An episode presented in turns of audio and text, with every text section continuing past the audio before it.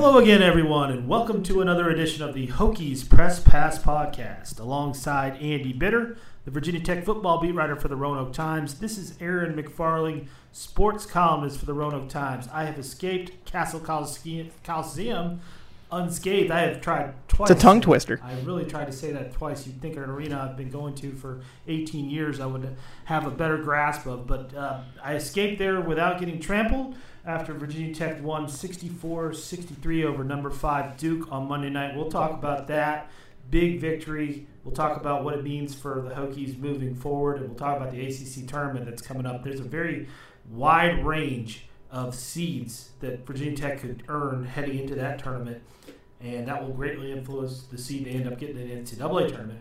And we'll also talk football, as we always do on this. We have some fun little rankings we're going to do. Andy, how have you been over the past week? Uh, you keeping busy uh, on that football beat there? There's not a lot to write about. I mean, they got the combine coming up, but I mean, who cares about the combine? That's basically what it boils down I to. have, I have on my sheet combine here. Uh, we are going to talk about that at some point. So wait, way to way really sell it. Yeah, I know. Well, the, when we talk about the combine, it'll be like, how dumb is the combine when you look at it in the big picture? Uh, no, I've been I've been working on some uh, different stories. Uh, one will be coming out Sunday, so that's something I've been working on for a while. But uh, yeah, it's I mean, there's just nothing going on right now. It's such a dead period. And, and before, maybe you had a little bit of access in the off season to talk to people in the program. It's just not a lot of that right now. So it's just sort of you know, biding time until spring practice starts. Well, at least the fans have a basketball team to watch and to get excited about. Certainly, that Duke game was a huge win. I mean, Virginia Tech scores the final six points of the game, all by Chris Clark. Uh, one of our reader questions is actually about Chris Clark, so we won't talk too much about him now. But Andy, you watched that game. Uh, what were your impressions of, of what happened in that game? You know, I thought they were very fortunate to pull it out at the end. I thought Duke kind of choke down the stretch. But when one team is choking like that, the other team has to take advantage of that. And Virginia Tech took advantage of that, took advantage of every opportunity. Uh, you know, you're, you're looking at a missed free throw at the very end. I think that could have been uh, a pretty big thing for Duke, obviously, when they missed that. Then they, it looked like the officials missed that foul call where a, a Duke player got held and the ball went out of bounds. They checked to see it. It was Virginia Tech's ball. But, you know, credit to the Hokies for getting the defensive stops down the stretch. You know, the, how many – how many passes where it was like a pass across the middle they got a hand on right. that, that tipped it the other way.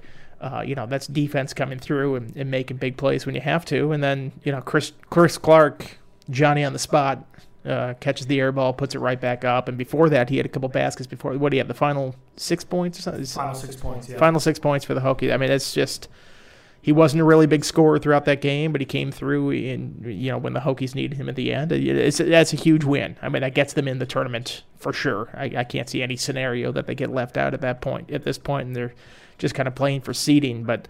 Uh, may have been a little nervous otherwise if Virginia Tech had lost out to fin- finish the regular season, which could have happened oh, if you if you looked at what the schedule was. But uh, you know the, the the Hokies coming through like that, that was a very big win at home. As you can imagine, they they used Enter Sandman liberally at the uh, arena before the game. Uh, during the last few minutes, they played it during a timeout. And I had a tweet that got, I think, over 400 likes. This is what I thought Picnic Baskets, Picnic Caskets was going to get. And did I still don't get that and, one. I'm sorry. I just don't. exit bubble, enter bracket. That was a good one. Thanks. No, I did and, see that. But I think that's exactly what happened here. The bubble was, I mean, very, very real. As much as people looked – and saw Jerry Palm and saw Lunardi putting Tech in. I mean, those were volatile rankings. I mean, those were rankings that were were scheduled to change had they not come back in that game and had you know they gone on, on the road to, to Miami and lost. Uh, I, am not going to count them out of winning that game. I think they have a, a, decent shot to win that game down there on Saturday. But uh, you know, and then you're in a situation where who knows when who you're playing in the ACC tournament, maybe you lose that game, your confidence is low. I mean, there was a lot of scenarios there where it would have been very uncomfortable uh, selection Sunday viewing for these fans, but I think that's all over with now. Um, you know, Coach K, I think you know people don't want to hear Coach K make excuses. People you know who don't go to Duke or don't root for Duke don't really like Coach K. Um, really, is that the feeling out there? I'm really breaking some news here, but he said after the game, like, "Look, we're a tired team right now," and I and I think he's, I think there's something to that. I think it's a lot easier to play your your two games in three days at home, like Virginia Tech did, than it is to play a game on Saturday and then and then travel somewhere, even if it's not very far away, and play a game. I think that contributed to the end. I mean, you know, the shots that, that they normally make, Grayson Allen, you know, got cold there at the end. He didn't make many. Trent was amazing. Uh, Gary Trent Jr. was amazing at, at uh, Cameron when Tech played them earlier this season. He had a bad night shooting. Uh, the turnovers, I think, can be partially attributed to maybe some tired legs. So Tech got them at a right at a good time. I mean, it was an advantageous scheduling, I think, and, and Tech took advantage of it.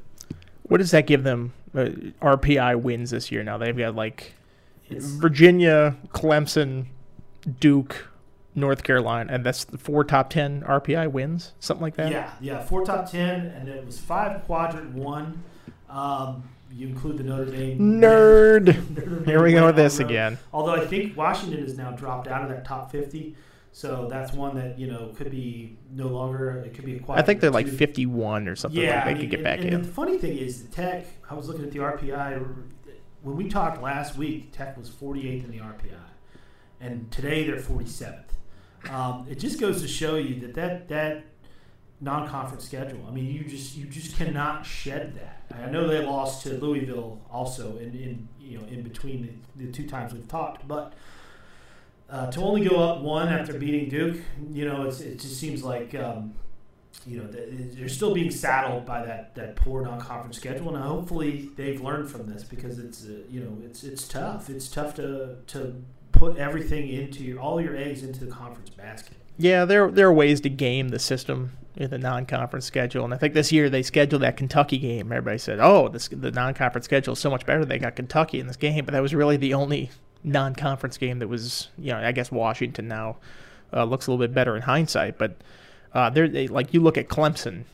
Clemson has gamed the system to have a top 10 RPI, I think. I, I don't think that's like a top 10 team, or you wouldn't look at them and go, wow, that's a, a really great traditional basketball school. I think they figured out how to sort of play that non conference game, and uh, that's probably something that Virginia Tech should do going forward now that they're you know, in the past, you scheduled for a reason. You scheduled to get confidence, to, to get wins uh, uh, that this team could point to and, and say, oh, you're, you're building something here. But now that you're uh, every year probably going to be in the tournament conversation, at least while Buzz is here. I mean, I, I think he's gotten the program to that point.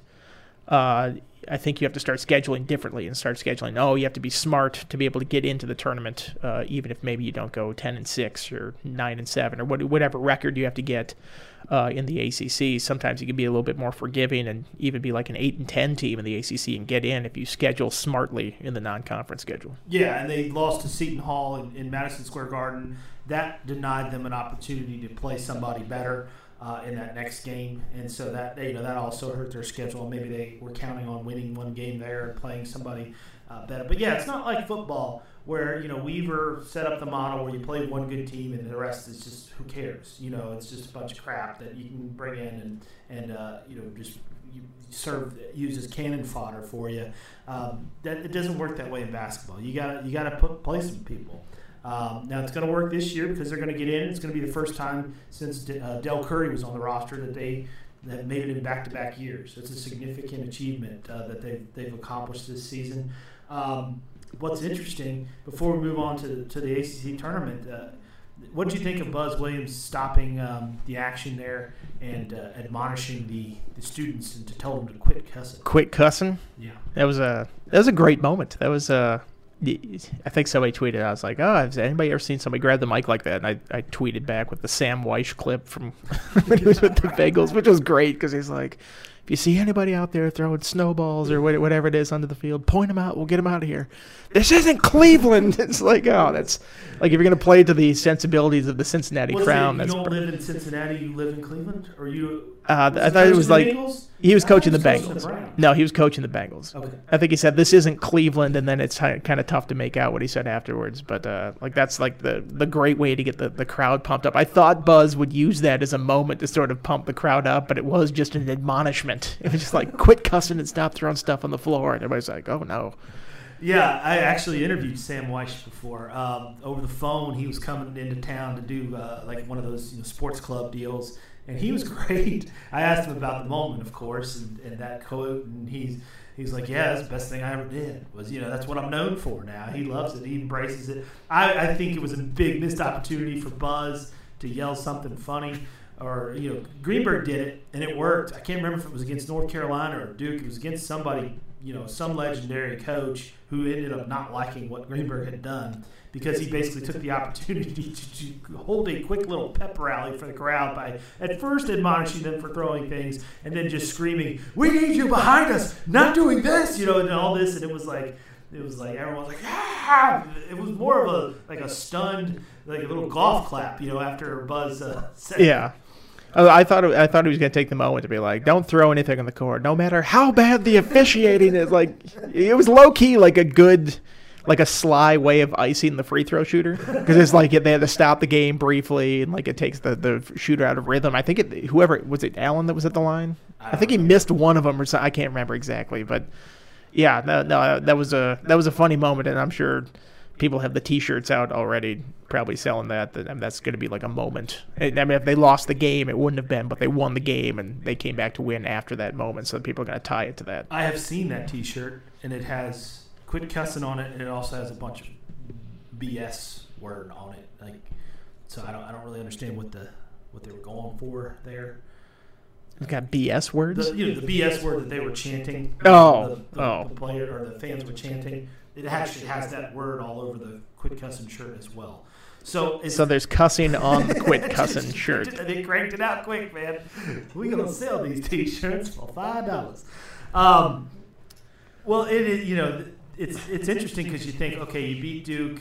There's only one game left on Virginia Tech's schedule. You probably know what what seed they're going to be, or roundabout what seed they're going to be in the ACC tournament. But that ain't the case, man. They they could be anything from three to nine in this tournament in New York next week. And uh, you know, a lot depends on what happens tonight. Uh, we're taping this on Wednesday, so that you know, Florida State and Clemson play tonight. That that you know, Florida State were to lose that game, that would ensure that uh, Tech finishes no worse than eighth in the seeding. We know they get that first bye uh, because it's only the 10 through 14 or 10 through 15, I guess it is, uh, that actually plays that first day, that moribund Tuesday. Is that Tuesday that yeah. they do that on? Nobody wants to cover those games. No. And you know, here's what's funny is that all the writers will write, "Oh, the ACC tournament is dead. Look at this; it's no good anymore." There'd be nobody there nobody in Greensboro. Cares. Yeah. yeah, nobody cares. Wait till Friday. The Les Robinson Memorial game, the the eight nine game that they used to play, uh, that one was not well attended. Let's just put it that way. Even when it was close to some of those schools that were playing in that game. Well, I'm getting to take a train on Monday to my favorite uh, city in the world, New York. New York. You, you pumped for this one? Well, I'm a little more excited than last year, only because last year we stayed in Brooklyn, and Brooklyn is New Jersey, basically. Uh, I spent a lot of time in New Jersey, having been a, uh, a, degenerate gambler who goes to Atlantic City every year. But I mean, Brooklyn was trash on the streets, and I know you were like, "It's, man, it's the hipster culture there, man. Got to get with it. Got to get with some arena, of the grime." The arena's nice. I mean, it's very nice. Uh, the setup there is fine for coverage and all that, but um, the actual city, the, the part of the city, the borough, I guess you'd say, is not attractive. There's not anything to do. Uh, even the pizza that I got last year that was supposed to be where Big Daddy was filmed, the pizza was yeah, whatever. The Sparrow? Uh, it's better at Sal's here. Uh, in, in, nothing against Sal's. Sal's is amazing. Um, and if you want to sponsor the show, just give us a call. But, you know, it, we're staying in, in Manhattan this year. Okay, that's that's a major step up. you know, memorial. So um, I'm excited about that because I can maybe take a train over to Central Park. You're not down, you're not far from like Wall Street and stuff down there. I'm interested in seeing some of the sites uh, that that I was not able to see. I saw Dunkin' Donuts last year. That was kind of neat. Um, you saw one Dunkin' Donuts. That was the highlight of your trip to Brooklyn. I mean, I, I don't feel like you're getting the full stores. cultural experience of going up to New York. If you're like, whoa. It was basically went to a Dunkin' Donuts. That was pretty sweet. There was liquor stores, pawn shops, and Dunkin' Donuts. That was that was and rats, giant giant subway rats. Eating pizza. Uh, no, just in the subway. No, just just in the subway, just I chilling. I wrote a blog post about that because uh, nobody seemed to. I was like this, this rat was bigger than a beaver, okay? It was like a giant, giant rat. And it was just crawling around, and it wanted us to notice it. And I did. I was like, look at that thing. And then everybody around me is just like, well, whatever. it's a rat. It's part of the natural habitat here. Like, but that's so big, and, and, and nobody cared. Um, the ACC tournament, has one more year in Brooklyn, and then it heads to um, Charlotte next year. So it'll be back sort of on Tobacco Road there. But um, I don't know. I mean, I, I, think you know the Big Ten is playing at uh, uh, Madison Square Garden this week, and I think that's right. Terps Badgers. Yeah, We're going head to head here, direct competition. Somebody flip on the lights on and off the lights. Well, I'm excited as a, just a, a, fan that I get, you know, we get to watch those games and they don't collide with the games that we're actually covering. That's you know, true. Yeah. Cool. But the coaches in the Big Ten hate. Uh, they're not going to have this again. The commissioner's already said, "I'm not doing this again." Well, they condensed the schedule to get it done early, and then they're going to play this game. They're going to sit there for a week before the NCAA tournament. That seems kind of weird. Like in the past, it, I always thought it was weird that they would go up all the way up to like Sunday afternoon with the championship game. It's like, how do you turn around a couple days later and like, aren't you exhausting your very best teams? But this almost seems like it's too much time off uh, between the end of the season when you play in the tournament because you're just going to be sitting there. Like that, you get cold. I mean, it's not it's not like baseball where if you sit there for a week, like you've lost everything. But right. basketball, that, that's a pretty long break. All right, let's move to our regional site rankings for the NCAA tournament. I think uh, this is a, a real service to the fans, but what we're really doing here is talking about which would be the best for a reporter to go. And this is purely selfish. This is not this is not a service to the fans by any stretch. Aaron has mapped out the closest gambling locations to all of these sites. Don't don't don't fall for his act here. Like, oh, we're doing this for you guys. This is for us. Okay, we don't have to go through the whole list, but I'll read you the whole list so you, you know where they are. These are all possibilities for Virginia Tech. Pittsburgh, Wichita, Dallas, Boise, Charlotte, Detroit, Nashville, San Diego. Uh, interesting. What's your first choice? My first choice is Nashville. Nashville.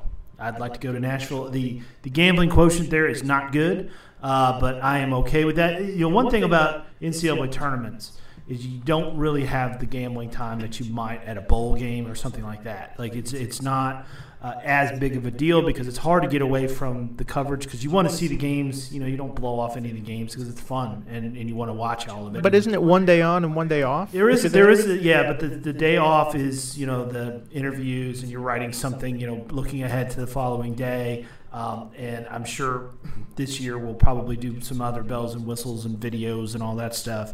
Um, but yeah, no, you, will find time. I found time in Buffalo, uh, and it went well. You don't find time; you make time. Aaron, right. Let's be honest. But Nashville's a cool town. You, you and I. Oh, Nashville's great. Yeah, yeah. I, I, I can't imagine that would be uh, a place I wouldn't want to go. Uh, and it's it's drivable, um, which I like. I don't. I, if I can avoid a plane, I will, uh, especially this time of year when weather can be dicey. Second, I'd go Pittsburgh. Now that's you know that's that them at the casinos like right downtown. Yeah. The problem Although, is, where's the where's the basketball arena there? I've never I don't covered a basketball game. You there. know, I don't know if it's in that same same. It's, I don't think it's downtown or not not down by the Heinz Field area. Well, if it's not, that would be a problem because Pittsburgh. One thing we love, you and I both love that town. They, do they do it where the Penguins play? Maybe because that's like across the bridge downtown. I think. Okay. If they they still. I can't remember if they built a new stadium there or not. It's been so long since I've been up there. I, have never covered a basketball game there, so I'm not sure the problem with Pittsburgh is it's not, you know, the casino there is not a Caesar's property. So uh, no, now you're getting. I don't two. have carte blanche uh, to walk around like a, a diamond member and, and, get free ales and all that stuff. But uh, this is your drawback. You'd still go there, though. I'd still go. Oh yeah, oh, you know that. Um, and then once you get beyond that, you know, I think Charlotte's out because I think UVA is going to be there. And uh, who wants to go to Charlotte again? And there's going to be a ton of ACC teams there, so I don't. There are enough events, you know, football wise, that you go down there for. The, the ACC tournament's going to be there in the future. You don't go to Charlotte for this trip. No, that, would be one that would just be like, eh. I mean, it, I like Charlotte. Charlotte's a fun place to go to, but if you go there so often, you want to get a new experience. This would not be high on my list. Yeah, I just spent a, a like four days there for NASCAR stuff. Uh, so Detroit's got to be way down there. Detroit's way down, although cold. there is a Caesars property right across uh, the border into Canada, Caesars Windsor. Um, Boise is a lovely city. I would not want to go there this time of year for an NCAA tournament. Like I, have been to a bowl game there, and it was beautiful country. I was so sick when I went up there, just like had a, the worst cold uh, possible when I was up there. But it, it, Boise is a lovely place. I just wouldn't want to go there in you know early March. No. Or, or Dal- mid March, whenever that is. Dallas is a fun town, and you can get flights there. I think fairly easily. Now- You can find stuff to do in Dallas. Yeah. No matter what you want to do, you can find it to do. I, one that would be intriguing to me would be San Diego. Yeah. I've never been to San Diego. Nor have I. Uh, I could do 70 degrees and sunny any day of the week. That'd, be, that'd be pretty nice. Uh, Wichita, I am indifferent. I've never been to Wichita. I've never been to Kansas.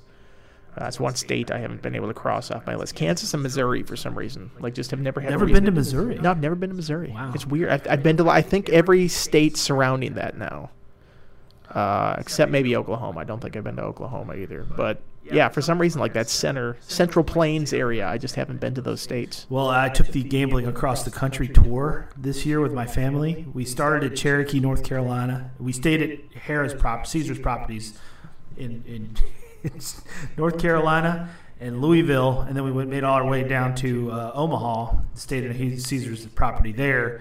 Uh, so I paid. No, I didn't pay a dime for lodging the entire time, and we went to a, a family reunion, a McFarling family reunion in Omaha, Nebraska. Was this trip called Bets Across America? It was a blast. Dropping bets every Man. 500 yards. Coming back, we stayed in Louisville again at the Caesars, uh, or at the Horseshoe, I guess it is. But uh, it was it was not as fun because you, you were on your you know you're on your way home and you just want to get home by that point. You know. Yeah. But But you gambled nonetheless. Kids were still Oh, stopping to gamble. yeah, they liked me there at. Uh, Kids, I'll be I'll be real quick. You going 500 on black, red. All right, I get on the road again. Here we go. all those things that Joy Behar did not like about me in New Orleans, they love about me in Louisville. I've got energy. I've got. I'm a fun. You got juice. Yeah, I got some. I bring say. some juice to the craps table up there, um, and had some had some success at that place. Didn't have any success in Omaha. So Nashville, Pittsburgh, your top two. Yeah, my last last. What what would be your third pick?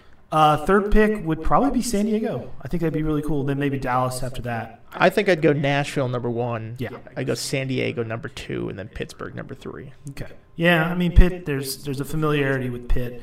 Yeah, I mean we're Um, going there next year for football. Yeah, I'm, I'm looking So- forward to it. That'll be fun. I mean, I always like that trip, but it, it'd be nice to see something new. It- it- you're right, though. The flights are just a pain, Yeah. especially in a tournament uh, setting like this. It's like, how do you do the flight? Do you, do you make the flight for Sunday, trying to guess if they're going to win? Oh, right, right. Or do you do you make it open ended to try to do it? Then it's a, a really expensive situation. Yeah.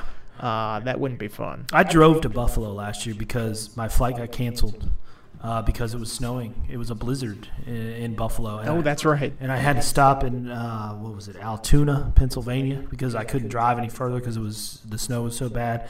And then I actually had to drive up the day of the game for their game against Wisconsin, and then they lost. So it was like turn around the next day. Risking your life driving through the rural Pennsylvania area to get up to, to Buffalo. And like, of course, UVA went to Orlando. Yeah, that was a nice, nice contrast there. It's like, uh, where do you want to like for somebody who covers both the teams? Doesn't Barber didn't he have the choice of where he wanted to go? I And think I was given the choice too, and I said, "Look, let's go. You know, let's let's let's do tech. I mean, Look at tech, it. You're a man of prin- You're a man of principle. If you went up there and you're like, no, I'm sticking with the Hokies. I'm going to go cover the, this team up there. I'm going to risk my life driving through Altoona. Maybe see the Altoona Curve Stadium before you go up there. Well, I hit the Buffalo Casino on the way out of town. I was like, I'm going to play for an hour, see how it goes. Hour turned into three because it was going so well. And when I called my wife and told her I was going to be a little later, she was like, "Well, that sucks." And I was like, "Well, here's why." And I told her, I think it was like twelve hundred or something, which and bought her a bottle of wine and stuff, and everything was it was fine. It's you only tell her a about problem if you lose. I was gonna say, do you tell her about the times that you tell? I remember we were going up to Purdue. It was you and Nathan Waters and myself. We were driving up there. We stopped at Charleston on the way up there. You're like, all right, I'm gonna get a quick gambling session in here.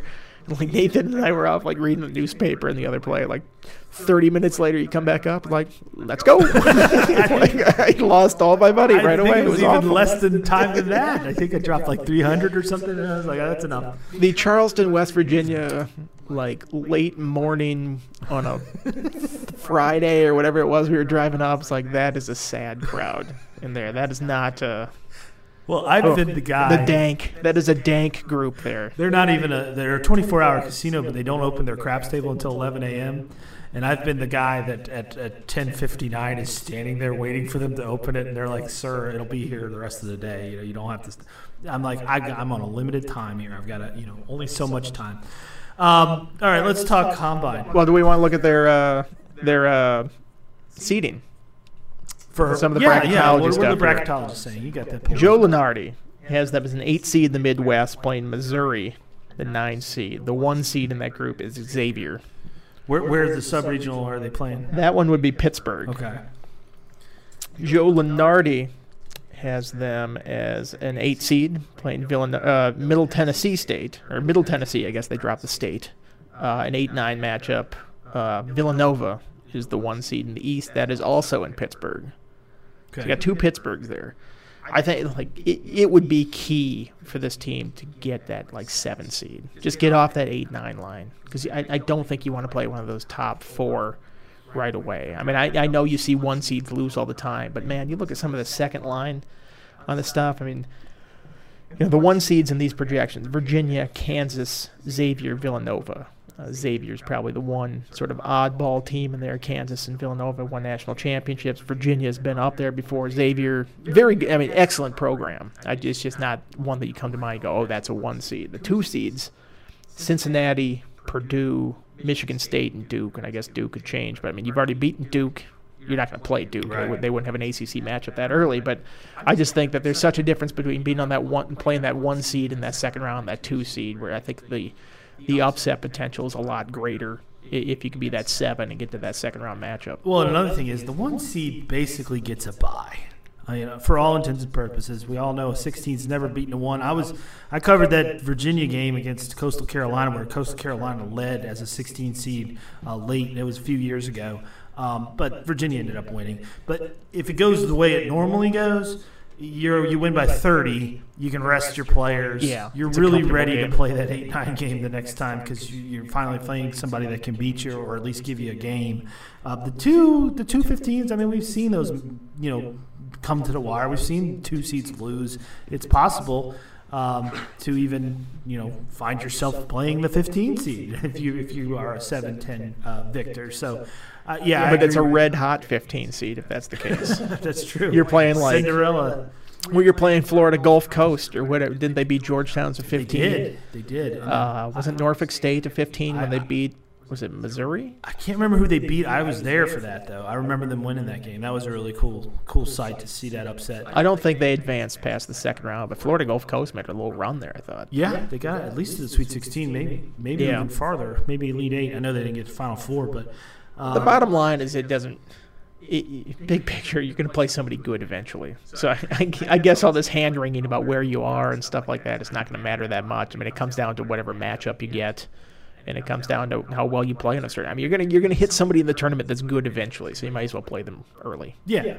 I mean, what you don't want is what you had last year, which is you know you, you were a nine seed, but you were you were the biggest underdog among the eight nine games.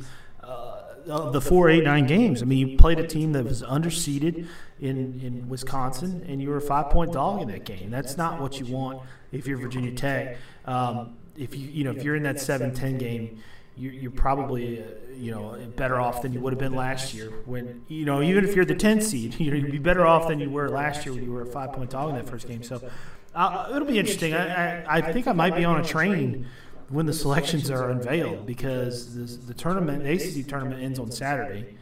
Um, and I, you know, I feel like UVA has a pretty good shot of still being there. On That's true. Yeah, I forgot Um, you're, they you're got the double both. bye. You know, they've been great all year. They're the number one team in the country. So you got to assume you'll probably be there for the duration. Maybe Tech can make a run. We'll talk next week. You and I will get together on the phone, see how my New York trip is going, um, and talk and break down the seedings in the bracket once we know exactly who's playing who. I'm just picturing your trip being like Homer in New York.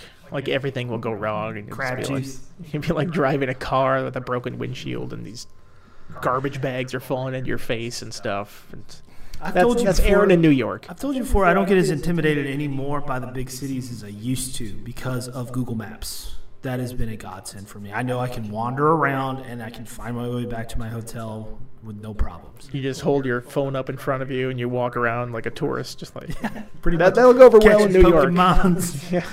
Pikachu's. Uh, but yeah, it's it's it is nice because you you know you don't want to have to ask people for directions in the big city. Then you just you know they're gonna yell at you.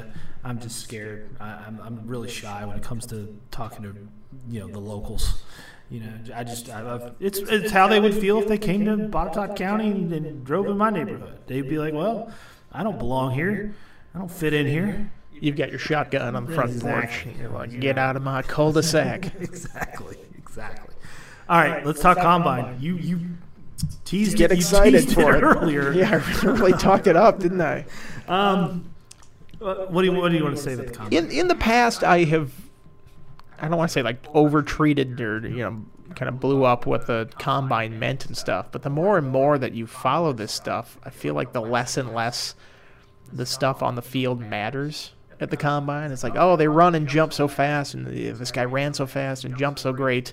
He's definitely going to be a top pick, and then those guys don't necessarily turn out to be top picks. I mean, remember last year, Bucky Hodges? yeah. And how great he did at the combine. He's setting records for his position group and stuff like this. And he still ends up being a sixth round pick and he doesn't make a roster. You know, Logan Thomas a couple years ago was like, oh man, you know, I've got questions about his quarterback skills, but then he goes out there and he's amazing in the combine and, you know, maybe some foreshadowing to him being a tight end later on in his career, but it didn't help him that much in the draft process. He's still in the fourth round, which was probably a little bit too high. Still didn't uh, become an NFL quarterback. So I, I just think, you know, it's the underwear Olympics. That's what everybody jokes about at this point. But it's just so much gets put on this. What's this guy going to lift and what's he going to run? It's like, well, how does he play football? Because that's sort of the important part. And uh, you know, the the most important part of the whole combine process, I think, is sort of unseen by fans because it's these guys talking to general managers and it's talking to scouts and stuff, and uh, they sort of get a sense of your personality and how you go about your business that way. Uh, you know, I think guys will move up draft boards more with that than based on what they jump in the vertical or what their shuttle time is. Maybe 40 time is different because if you can exhibit like a 4-2 speed, people are going to take notice. People are going to draft you really high, but again, that doesn't always turn to instant success. Who was that guy that, that ran a really fast 40 time a couple years ago? Uh, it's like uh, John Ross or something. It's a receiver from Washington. Uh, who I think the Bengals took, and he really hasn't done much in his career as a receiver. So sometimes I think we make too much out of the the running and jumping and all the different skills they do, and, and more of it is just kind of talking to these guys and getting to know what their their personality is like. Which Hokie that has been invited to this do you think has the best? Uh, you know, who's going to help themselves the most with their talking? Do you think? Brandon Facyson. Yeah. I, I Yeah. sit down and talk to that kid for 10 minutes and tell me that he doesn't have his head screwed on straight. I mean, he talked to him He's like, oh, I want to be a doctor. And it's not like some outlandish pipe dream. You're like, no, this guy really could be a doc. Like, he's smart. He gets all this stuff. I think uh, any team that talked to him would come away impressed. Uh, not to say that they wouldn't be impressed with the other guys, but he's just one that anytime I talk to him, I'm like, he sounds like a smart guy when you're talking to him. And he, he certainly backs that up and, and did his entire time at Virginia Tech in the classroom. All right, let's look at those coaching tandems because that was an interesting blog post you had that you just uh, who was it that did It was? Athlon. Athlon. Okay, they ranked the top coaching tandems, basketball and football, in the ACC, and uh, Tech was viewed pretty favorably there. Number two behind Duke, uh, Krzyzewski and Cutcliffe. Uh, Fuente and Buzz Williams, number two. Number three, Dabo Swinney and Brad Brownell at Clemson. Number four, Roy Williams, Larry Fedora, North Carolina. Five, Mark Richt, Jim Larrañaga, or Larrañaga, now that he's in Miami. Uh, They six, did add the tilde, didn't they? uh, They did. I saw an Inye in there. did they, I didn't put it on my blog post because I don't know how to do that. No, So I got uh, yelled at by a reader once for that. Why? Not for Larrañaga, Larrañaga, but for another player who Was had that a- minor league? Probably. And, the and Salem they, they just, you know, a, a really angry screed against me that uh, you know, you know, you, your computer can make that. You should make, you should use it. It's Oh, that you didn't use it and they Yeah, yelled I at just you. used an N, you know, and it was like, Well, I think sometimes, uh, like when you do that online, like if, if the website doesn't recognize it, it comes out as some sort of weird character. Symbol. So I think that's why they have not done this. Like resume, I don't think we put the accents over resume or haven't in the past. I think you can now with our current system, but I think past ones have kind of screwed that up and it comes out as some sort of hieroglyphics or something like that. So that that is the reason why angry reader, or or the fact that you just forgot to do it. I don't know how. I don't know how. That's the real. That's reason. also a good And reason. I haven't. Uh, I didn't Google it. So. Number two, Virginia Tech. Is that too high? I don't think so. I mean, I agree with number one. I mean, how do you go against uh, Coach K and, and how do you go against Cutcliffe and what he's done, and, and sort of just his reputation as a quarterback whisperer and everything else? Uh, I think that's a fair number one. Yeah, I guess the only question I would have is maybe swapping Clemson with Virginia Tech. I think Clemson's pretty good with Swinney and and Well, Brownell. Swinney is so far and above the other football coaches right now. But Brownell, have they even made the Brownell's- tournament prior to this year? He's very well respected. Oh yeah, yeah. They were good not long ago, or in his early. Cle- Clemson, made the tournament? yeah, really? pretty sure. Yeah. You, All right, you no, keep they talking. weren't good. They were bad up. last year. They were very bad last year. And Buzz, in, in fact, mentioned uh, Brownell after the after Tech beat Clemson earlier this month. You know, just talking about how he handled that whole situation last year where they weren't any good. Um, Well, they wanted they essentially wanted to fire him for Will Wade. Like if they had gotten Will Wade, they would have fired him. And Will Wade's like, no, like we're 100% behind Brad Brownell. It's like, oh, that's got to feel comforting if you're Brownell. I, I like I mean, I, I think he's a, a solid coach. I mean, In eight- this is his- you said last week. What do you expect from Clemson? You know, Right. This is his eighth year at Clemson, and they have made one NCAA tournament Maybe I've overvalued in the very it. first year. I know they've beaten Tech in some some of those big games down the stretch. You know, that was one of the banes to, to Greenberg's existence was losing to Clemson either there or here. He finished tied for fourth in the ACC in his first season. Has never been higher than sixth since then. Maybe my, my impression of him was colored by, hey, first year coach doing really well. I- Here, here is a tandem I think could be higher. Is Miami. yeah. They got them five with Mark Richt and Larrañaga. And yeah, Richt never won a national championship. Georgia, he still has like a 74% winning percentage in his career, and it's not like three seasons. I mean, he's been doing it for almost two decades now. Uh, carried over that success to Miami uh, after departing Georgia pretty amicably. I mean, I, I know there was, you know, it was time to make a change and stuff like that, but it's not like I don't think he's held hard feelings after that. Larrañaga took George Mason to a Final Four. Miami's been pretty good since he's been down there. I think they, this will be the fourth year in seven that they're going to make the uh, NCAA tournament. Uh, that seems a little bit more accomplished than Fuente and Buzz, You in know my what? That's a good point. Uh, Larrañaga got a big win last night with that uh, last second shot uh, against North Carolina, which Did it count?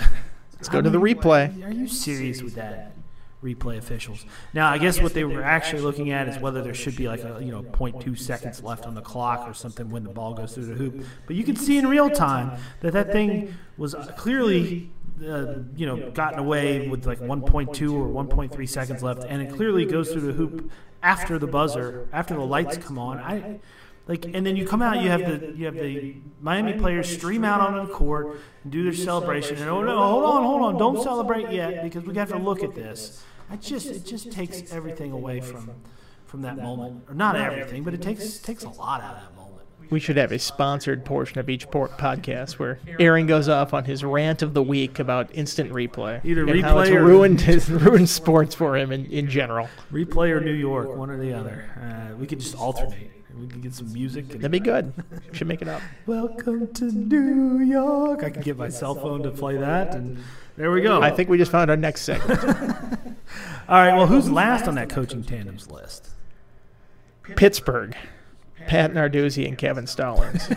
you think Narduzzi is like, come on, I'm saddled with this guy over here. They're gonna go 0 and 18 at uh, ACC play this year. Like, like give me somebody. Like when they had Jamie Dixon there, Jamie Dixon and Pat Narduzzi is a pretty good duo. I think they at least be in the middle. But everything Pat Narduzzi does, it's just like.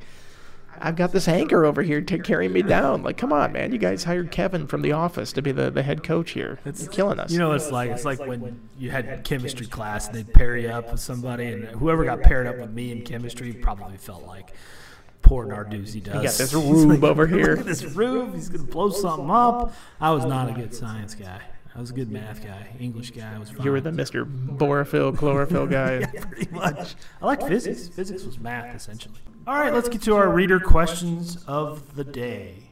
Andy, I'll start. This first one we have is from Isaac, uh, a VT graduate from 2001. Do you guys think the performance of Chris Clark at the end of the Duke game will be the moment in his career that elevates his game to another level? Hashtag Hokies love the podcast. Uh, what do you think? I don't know if there's ever like a moment where all of a sudden you know, he played well in this one stretch, and all of a sudden he's going to be this great player beyond that. But it, it was, I'm, sure it would help from a confidence standpoint uh, for him to, to make those plays at the end. Uh, he's always an interesting guy. Like I kind of, you know, before the podcast, we were kind of talking about this. I kind of liken him to Deron Washington, where he's just sort of that energy guy. That's, uh, you know, maybe his game isn't always pretty, or maybe he's not going to be like the, you know, 25 point scorer shooting from, you know, beyond the arc and stuff like that. But he's going to get points. He's going to get rebounds. He's going to energize the crowd, and you need somebody like on, that on a team. Uh, the sort of uh, I don't, I don't want to call him a glue guy necessarily, but an energy guy like that. You need somebody like that that can kind of get you pumped up when maybe the team uh, things aren't working in a conventional sense on the floor. Yeah, Greenberg used to call Washington their energizer bunny, and that is Clark's role as well. I've been watching Clark pretty closely this year because his scoring numbers are down. Um, he has 11 double doubles in his career he only has one this year, and then the points are usually what's missing. I've noticed that he, when he drives into the lane, it seems like he's always looking to dish. And this is a good team to dish, you know, kick kick out to because they can drain three pointers, and that's a, certainly a valuable uh, skill that he has to be able to make those passes. But I liked what I saw at the end of that game, where instead of doing that, he was attacking the rim. And I think part of that was just, well, we don't have a lot of time to waste here. I'm just going to go in and, and, and, and finish. And he's capable of going in and finishing. He's not the greatest ball handler in the world. Uh, he doesn't always look pretty, but man, he can finish around the rim, and I'd love to see him look for those opportunities more often. When Chris Clark is good, this team is much better. Um, he's one of the few people uh, on this team. Uh, obviously, Blackshear is the, the, kind of the lone real post player they have, but Clark can go up and, and get rebounds. He can go up and out out leap uh, big players that, that are on these other teams, and, and Tech needs that. Um, and so, yeah, I, I, don't know that it's a, seminal moment in his career that you know is going to uh, vault him to, to big things, but I think you're right. I think the, the confidence level could go back up, and maybe we'll see a little bit more of the Chris Clark that we saw before the injury last year. Uh, you want to do the second question? Yeah, yeah. I'll, I'll, take this one at the end. Cody Morton at Cody J Morton. If the basketball and football teams continue to see the success that they are currently having, do you think that it will have any substantial impact on Hokie Club members uh, slash donor amounts? I think success always helps.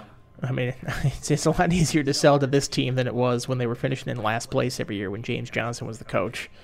Uh, so yeah, I, I, think it helps to a certain point, but uh, there's only so much it does. I, I, mean, I think if Virginia Tech is, is a tournament team every time from now on going forward, I don't think that's going to automatically mean that they're going to draw in money like Texas does or something like that. There's still going to be that ceiling uh, in terms of how much people will donate uh, to the Hokie Club, and uh, I think it, it, it certainly helps to get the fan base excited. Uh, the more excited they are about these teams, the the more donors they're going to get, uh, the more money that you get out of that. But I, I don't know if it's going to be uh, this really radical uh, turnaround in terms of the Hokie Club. I mean, the football team has made a turnaround, and it hasn't seen this just explosion in Hokie Club membership. I mean, there's been a little bit of an improvement, but that's been, I think, more of a fact that they've focused on it more than than anything. Well, I know when we've talked about the drive for 25 in the past, you've mentioned that. Look, they don't want just people to get to make donations so they can get better seats or things like that. They want people to just donate for the goodness of the program. Um, but I do think there is there is a correlation between going to games and feeling a bigger connection to uh, the program. So what I mean is like you know if you're winning, you're still going to be drawing well. Uh, I think in this in this era, if you're not winning, your your football uh, stadium might might start to have some very large swaths of, of silver bleacher exposed, and and, uh, you know, it's hard to create a connection with a team when you're not at the at the games themselves. Well, it's like Virginia recently. Yeah, I mean, uh, their attendance is way down from what it was. Well, on a small level, I mean, I was just over at the Berglund Center talking with the you know the Rail Yard Dawgs guys, and their attendance is actually up this year. They're in their second year. You would have thought their first year would have been the one where all the excitement and all that, but they sucked. I mean, they were terrible. They didn't make the playoffs. This year, they're winning games and people are coming out, and all of a sudden you're seeing a, a, a stronger uh, connection between team and fan. And I think that can only help uh, the Hokie Club donations. But I think we both agree that that drive for 25 is very ambitious, and we're not sure they'll ever get there. But it certainly reach for the stars and maybe hit a cloud, right? That's the old saying. Is that how it goes? Something like that. I like that. I thought it was shoot for the moon and you'll always be among the stars or something like that. Go. Yeah. Uh, which team? This is from Jared Crouch. Which team, basketball or football, do you think will achieve more in the next few years? Andy. I think it's still football. I mean, th- th- that's where most of the resources at Virginia Tech go to. Uh, it's a team that has had that success before, so there's sort of that baseline level expectation expectation uh, that they're going to do that well. I don't think they're that far off from being sort of uh, a team that could accomplish something special in the ACC. And I think this year might be tough to do that, but as some of those initial Fuente recruits start to become older in the program, uh, maybe kind of close that gap of the the upperclassmen uh, production that might be there right now. Uh, I, I just think that football is always the avenue that's going to have more success. Now that's not that's not to downplay what Buzz Williams has done with the basketball program because I mean this was a moribund program a couple years ago. I mean what was it three straight last place finishes Four. in the ACC four straight. Last three of uh, the last year of Greenberg and the three of, of Johnson. Okay, was it? I thought Johnson was your two. Was Buzz's first year? Did they finish in last place?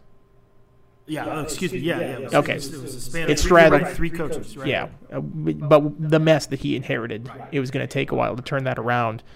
Um, I mean, this is pretty good what they've done so far. They're getting the kind of recruits that they haven't gotten here uh, in a while. I know Greenberg recruited fairly successfully. I, I can't remember exactly how many sort of like top tier guys they Finney got. Smith was a big one. Yeah. Um, I can't remember who else. It seems like Buzz is in the contention for more of those guys now than, than maybe Greenberg was. Maybe I'm uh, misremembering uh, the the level of success that Greenberg had recruiting. Well, I know the last recruiting class that Greenberg had. Was, I mean, that's the reason Johnson got the job because he could keep that, or he was. Expected. That's always the worst reason Yeah, to hire a was- it was coach. bad, bad reason. But yeah, I, I'm actually going to go. Yeah, I'm going to go with football too. And, and my reasoning, and I don't want to start rumors or anything because this is not based on anything uh, factual. This is just you know speculation. I, I feel like Fuente is more likely to stay around here for a long time than I think Buzz is. I not that uh, Buzz has his head on a swivel. I'm not saying that, but I just you know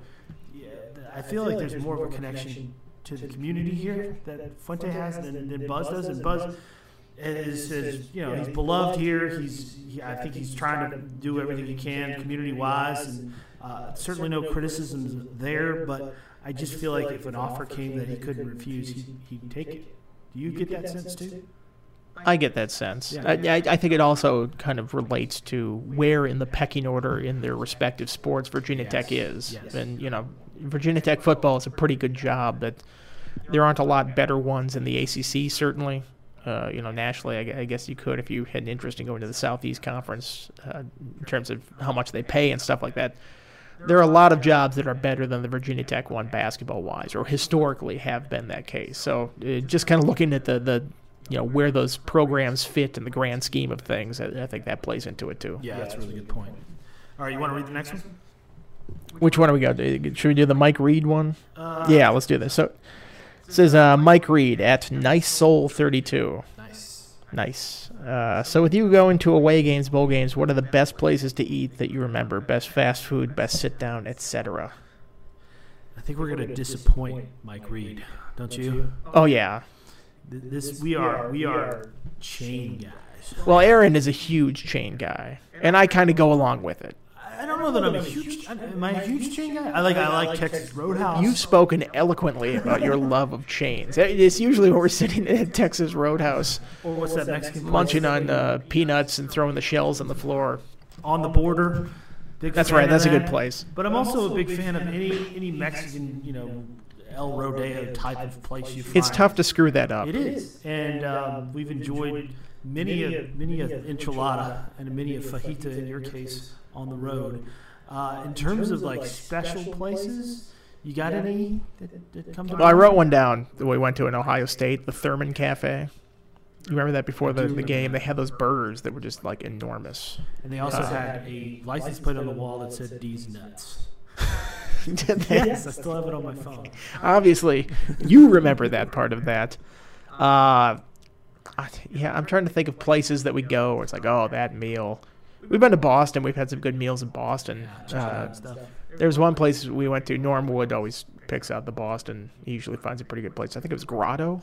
It's like an Italian place that was pretty good. I forget where we went last year. That was a good one.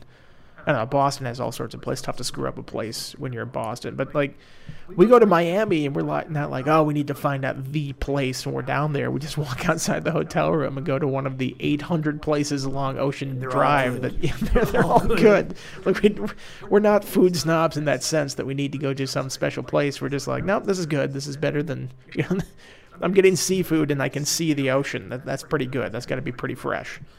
Uh, this next question is from McFardog76 on Twitter. Uh, Is this your don't your you hate New York ego? too? Yes, it's the worst McFardog. Great point, McFardog72. I don't know who that guy is, but man, he's he's. I like New York. I like New York. I will stand up for New York. I haven't been there in a while. It's been a minute since I've been up there. I need a reason to go up there. That's the thing is I don't want to go there and pay for it myself because I'm cheap. Uh, so I need some sort of sporting event as an excuse to go up there. And I don't cover basketball, so I'm never up there for that. Okay. Last, question. James Borden at Borden B O R D E N three one six on Twitter. What? I, I pronounce that as 316 okay. At Borden three sixteen. Yeah, like the like the Bible verse. Like- or the like- Stone Cold Steve Austin Okay. saying. What non-conference road trip, excluding UNLV and Hawaii, would you guys, as beat writers, like to travel to? You got one of mine? Yes. I'm glad I put excluding you on UNLV because he knows exactly what you're thinking and where you go. And I know everyone thinking I would want to go like I, like if there UNC Asheville would be fine with me because that's really close to Cherokee. It's an hour from Cherokee. But I think uh, taking gambling out of it, I I would love to go to Montana. I've never been to the state of Montana. I've seen pictures of Montana. Montana it looks Big Sky Country. I mean, it looks like the exact opposite of New York City. I mean, it looks exactly like my paradise. There's uh, there's a lake. What's that lake? Um, lake Tahoe. There's a casino there. I, you know, It's Lake Tahoe in that's Nevada. It's, yeah, it's about an, uh, an hour from Reno, I think. So if they played like Nevada, Reno, and I could stay at uh, Lake Tahoe and gamble there, and, and hike and fish and do everything outdoorsy there, man, that would be amazing. What, what about you? You probably want to go to some big city, right? Yeah, Chicago or something. I'd probably want to go to some West Coast city that LA. I haven't been to a lot, like Seattle. Like if they played at Washington or something like that, I think that'd be a fun trip. I've been to Seattle once before. I've never been there. After my freshman year of college, three of my friends and I went on this road trip uh, from Minneapolis. We drove basically due west all the way out to Seattle, down the coast, back through Las Vegas, and then like across Nebraska and, and stuff coming back. It was 24 days that we were on the road. And so I've been to Montana, and it's great. Like it's amazing. We stayed. My friends, some friends of my parent, friends, parents of my whatever. We stayed with some people that were out there in Montana, and they were like overlooking this huge valley that was apparently like the size of Rhode Island or something like that. When you look at it, so they're like sitting on the deck, and there's no like light pollution from cities and stuff, so you can see every star in the sky. There's no speed limits out there, so or there at least wasn't when we were out there. So we got the minivan up to like 110 miles per hour, and it was probably going to fall apart. But I love all those western states, like like you know, I've been through South Dakota, Wyoming. I thought was amazing. I I, didn't know th- I didn't know there was anything in Wyoming, but it was a really fun part of the trip. We went to Yellowstone and all that stuff. So all that would be fun, but I, I still think it'd be fun to go to like a city that I, I think Seattle's a really cool city. We stayed there for a day, I think, on that trip. Uh, I don't feel like I got the full Seattle experience, but I think that'd be a fun one. But you know, beyond that, I think going to some of these really cool stadiums in college football, would be like you you've been to USC. I've never been out to to see Rose the Rose Bowl. Uh, you know, I was I've never been to Looks Nebraska. like a big Wallace Wade. Yeah, according there's to that Doug Doughty. Doughty's uh, review of the Rose Bowl. Uh, I think the Rose Bowl would be pretty cool. I think it'd be cool to cover a Rose Bowl, like not like oh we're here for. Uh, I I guess you were out there for the UCLA game, not USC. That's in the Coliseum. Uh, I, I think it'd be cool to see both those, but I think it'd be really cool to see a Rose Bowl game uh, when it's the actual like Rose Bowl, Big Ten, Pac-12. Uh, you know, s- stadium split with the different colors. Uh, I think it's a little bit different atmosphere than UCLA versus Virginia in early September. Certainly. And Wisconsin, your alma mater, goes to the Rose Bowl, Rose Bowl quite frequently. You could probably. They went back-to-back years when I was in college, and I didn't go either year. Money was a little tighter then, but you know, now I look back and I'm like, man, I should have gone one of those years. I got to cover the team after that, my senior year of college, and they went to the Sun Bowl. So it's like, oh man, these back-to-back Rose Bowls, and then they go to the Sun Bowl. Well, thanks for that question, James, because now I really want to go to Montana. I want to figure out a way to do that. Look up a casino, see where you can stay for free. Yeah, well, I bet I could. Somewhere on the way out there. Well, that'll about do it. Let's let's end this thing on a prediction like we always do. Um, Andy, let's instead of predicting who's going to win the ACC tournament, which we can do next week, uh, let's predict what seed between three and nine, which are the possibilities that Virginia Tech will earn for the ACC tournament. What are they right now? They're tied for sixth. Yeah, yeah they, they lose that tiebreaker. So, so if the season were to end today, they'd be, they'd be seventh. They lose it, but they're in the tiebreaker with Miami, who they play. Right. So they could potentially. They've got really good tie. I mean, they beat NC State, Clemson, North Carolina, Duke, and Virginia. All the teams ahead of it. Uh, I don't know if that's ever been done before. I actually think that might have been a, a question that I didn't have on uh, from a reader that was on there because I didn't know the answer to that and I wasn't quite sure how to look that up. Oh, uh, yeah, without yeah, just going through year by year. Maybe we'll look into that and Uh, I mean, that's an impressive resume, and uh, obviously they're not going to come into play with Virginia or Duke, who are or, or North Carolina for that matter. They're ahead of them, but it could still come into play with Clemson, NC State, Miami, or Clemson and NC State, and if they beat Miami coming up, they could get into that.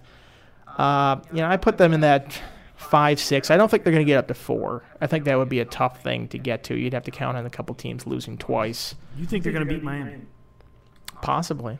I don't think Miami's all that. I know they just beat North Carolina. Let's say this: the fact that Miami is coming off a win against North Carolina, I, I think it increases the chances that Virginia Tech can go down there and beat them because they won't be as desperate as they would have been. Because I, I think if Miami had lost the North Carolina game, they're sort of sitting there on the bubble a little bit more uh, than you might have thought otherwise. They'd be nine and eight in the conference. You know, if they lose again, they'd be nine and nine. There's a little more motivation for them. I, I the just same thing apply to Tech, though. I mean, Tech just beat Duke. yeah, I, I Uh, guess that's true. I, I just think Miami seems like a team that just plays to its level of the competition that it's against. Uh, and I guess you could you could say that to a degree with Virginia Tech sometimes too. Uh, certainly, I, I think there's a better chance of Virginia Tech going down there and winning than, than maybe I thought uh, a week ago at this time. Well, Aaron McHokey now thinks they're going to lose. Uh, you know, I, I, I picked him to beat Duke last week, and I I told you to take the points no matter what, Um, um, whatever they were, and it was five and a half. I think it might have closed at five, but uh, uh, it wasn't looking so good early on. Those points were not looking solid, but I. I I've gone back and forth about whether they're going to win this game in Miami, and now I've, I've settled on they're not going to win this game. So I'm going to go with they finish as six, six seed. Let's see. I, I like think they see- lose this and they'd be the seven. I think Louisville plays NC State. I think NC State's going to win that, keep Louisville below Tech, and I think they'll lose this game to Miami and they'll be the seven seed. That's my prediction. I prediction. think Florida State will lose to Clemson.